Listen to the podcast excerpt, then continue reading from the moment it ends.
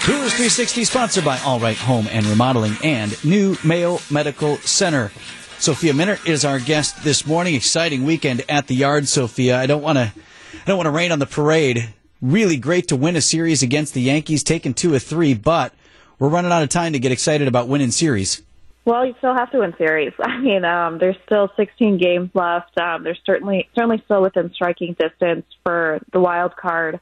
Um, I think that's you know to win two out of three is good. I think you know this is where you know to your point the math starts to you know yesterday's a missed opportunity of if you're able to get the sweep.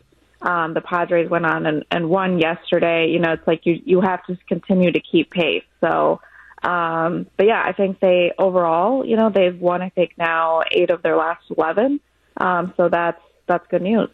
Sophia, Friday night, Garrett Mitchell obviously gets his first career walk off. It was an awesome game, long game, but exciting game as the Brewers have their biggest comeback of the season. But then you speak to him right after the game, and the dude is like one beat short of a heart attack. What's what's up with that guy? Is he just a, a chill kind of vibes guy? And it, how, how does that speak to how he handles those moments? I got to believe it's an advantage in a moment like that.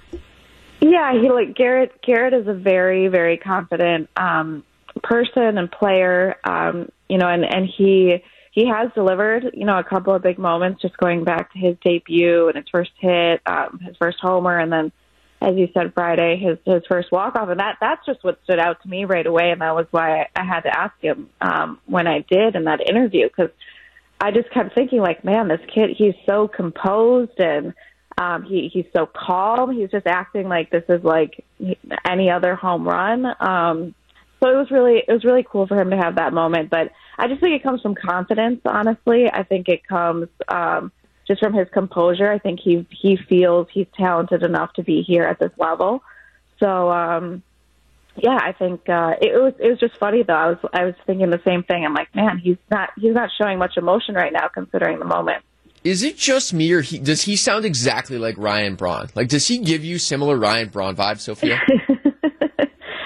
it must be like a Southern California thing, right? I it's um, I, I think there's definitely similarities there. Um, but yeah, we'll, we'll we'll give him a little bit more time to settle in before we, you know, draw out all the Ryan Braun comparisons. But yeah, I think he does have that like Southern California you know, confidence and just like laid back personality. All right, let's listen. We've got two clips here. Here's Sophia with Garrett Mitchell on Friday night. Oh, I don't know. I don't know.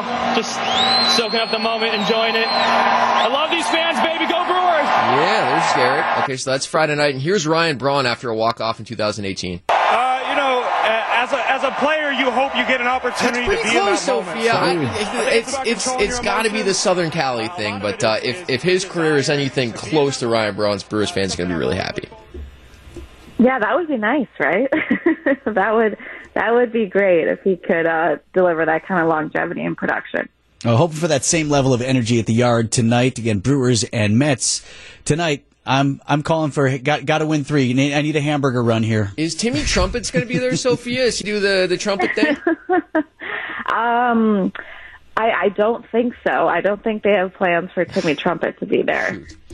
Sophia Minnaert, our guest. you know, the Brewers are hoping they don't see Edwin Diaz. How about, I would love this. How about like after a big Rowdy Tellez home run, they play the trumpet song as almost like a, a troll sort of situation in the stadium. Whatever it takes. Yeah.